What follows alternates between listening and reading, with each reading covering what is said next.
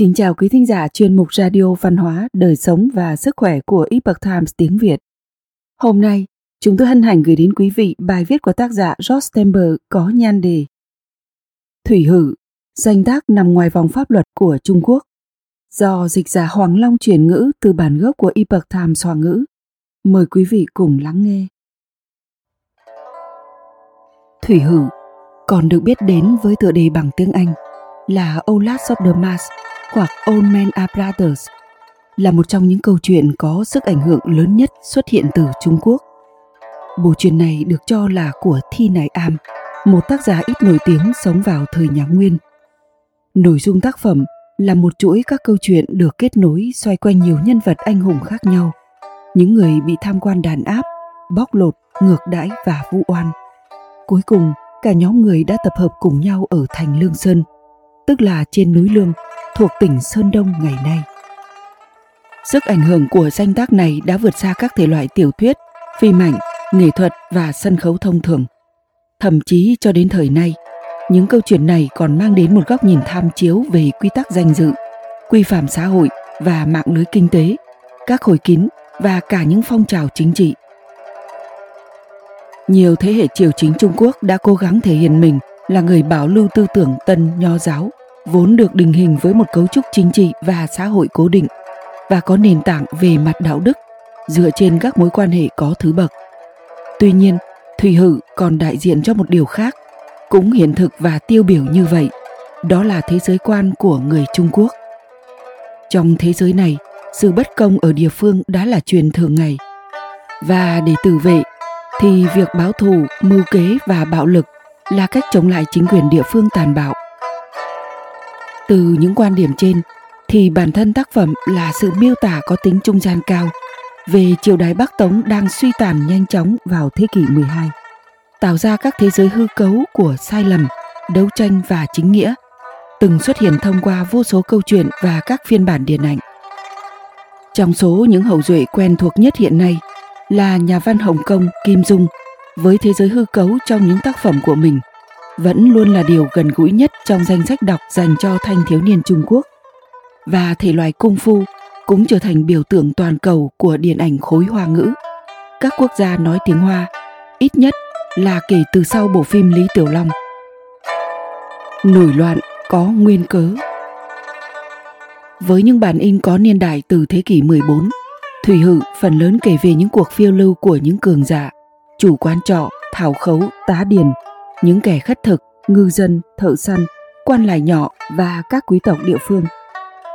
Trong cuốn tiểu thuyết hàng ngàn trang này, xoay quanh những nhân vật chính là hàng ngàn thuộc hạ vô danh cũng như nhiều nạn nhân bị gạt ra ngoài lề xã hội hoặc thương tật. Tình cờ giống như những nhân vật trong tác phẩm của Homer. Những người phụ nữ mỗi khi xuất hiện, dù không thường xuyên lắm, họ đều là những bà chủ khó tính, những nữ cường, những người vợ bất hạnh những bang phái bí mật hoặc những chủ trọ sát nhân. Một trong số họ đã nảy ra ý tưởng giống như nhân vật bà Lovett trong câu chuyện Sweeney Todd về việc nướng thịt người làm bánh vào 800 năm trước. Điều này cũng khiến bộ truyền khác biệt so với tiểu thuyết cung đình dòng chính, vốn chủ yếu bận tâm đến các thú vui của giới quyền quý, những tài nữ và đấng lăng quân uyên bác đầy tham vọng của họ, chưa kể đến những vị hoàng đế và các tướng lĩnh khác. Đây chỉ là một cuốn tiểu thuyết theo thời thế. Tác phẩm Thủy Hử thực ra là ghi chép lại những câu chuyện đang được lưu truyền vào thời điểm đó trên giấy trắng mực đen. Quyền tác giả của thi này am cũng giống như một sự quy ước và nội dung tác phẩm này cũng không ổn định mà có nhiều phiên bản khác nhau kể từ thế kỷ 14, tức là 200 năm sau những sự kiện mà cuốn sách đã miêu tả. Đến thế kỷ 17 thì Thủy Hử trở thành phiên bản như chúng ta biết hiện nay vào triều đại nhà Minh từ thế kỷ 14 đến thế kỷ 17 và nhà Thanh từ thế kỷ 17 đến thế kỷ 20, những nhân vật thảo khấu trong truyền thủy hự vẫn tiếp tục gây ảnh hưởng lên mọi bang phái hoạt động cách xa triều đình, bất chấp những cố gắng trường kỳ nhằm ngăn cấm cuốn sách này. Trên thực tế, những nhân vật phản diện trong cuốn tiểu thuyết này là các quan lại địa phương, trong khi những tên cướp ít nhất vẫn giữ lòng trung thành với triều đình trên danh nghĩa đã đem đến một nguồn cảm hứng lâu dài. nhiều người trở thành đại diện cho những kẻ nổi loạn đã cho thấy thực tế rằng dù họ đứng đối lập với pháp luật nhưng vẫn một mực khẳng định các giá trị cốt lõi như tình huynh đệ, danh dự, lòng trung thành và ái quốc. Di sản Cốt truyện liên quan đến chính trị của tác phẩm này chưa bao giờ biến mất. Nó được các nhà cải cách thừa nhận vào những năm 1930 như một câu chuyện chống phong kiến lành mạnh. Sau này còn được áp dụng trong một chiến dịch lớn của chế độ Cộng sản vào năm 1975. Trong đó thủ lĩnh băng cướp Lương Sơn Bạc của tác phẩm là Tống Giang đã bị phê phán vì chấp nhận lệnh ân xá của hoàng đế. Chẳng phải ông đã phá hỏng ván cờ rồi sao? Và vì thế, ông không mang tội kết cấu với các thế lực thù địch quần chúng.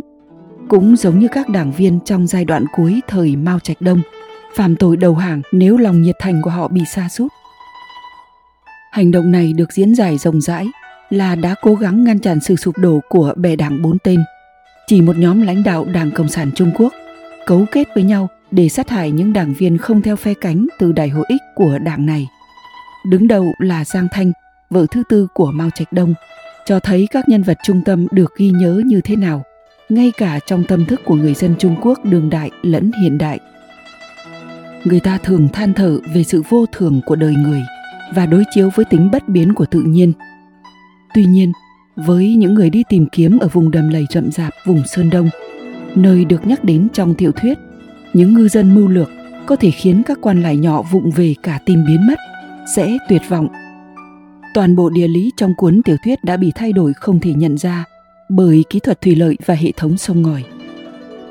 Tất nhiên, điều này không thể ngăn cản nhiều chính quyền địa phương tiếp tục dựng lên các công trình biểu tượng cho một số sự kiện trong cuốn tiểu thuyết này, đồng thời hy vọng rằng thông điệp về cuộc nổi dậy chính nghĩa chống lại chính quyền địa phương sẽ không bao giờ được hiểu theo nghĩa đen. Lương Sơn, ngọn núi kiên cố, bất khả xâm phạm và đáng sợ, trên thực tế chỉ cao khoảng 200 mét. Địa điểm trong tác phẩm Thủy Hử gần như đã được chuyển hoàn toàn vào trí tưởng tượng và chính những tình huống, những sự kiện, các mưu kế và trên hết là các nhân vật đại diện cho sự nổi giận và công lý, tìm cách xây dựng một thế giới đúng đắn, đã để lại dấu ấn của mình cho hậu thế.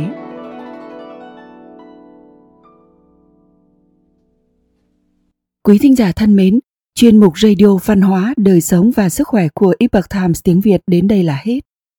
Để đọc các bài viết khác của chúng tôi, quý vị có thể truy cập vào trang web epochtimesviet.com. Cảm ơn quý vị đã lắng nghe, quan tâm và ghi danh theo dõi kênh. Kính chúc mọi điều bình an và tốt lành tới quý vị cùng người thân. Mến chào tạm biệt và hẹn gặp lại quý vị trong chương trình lần sau.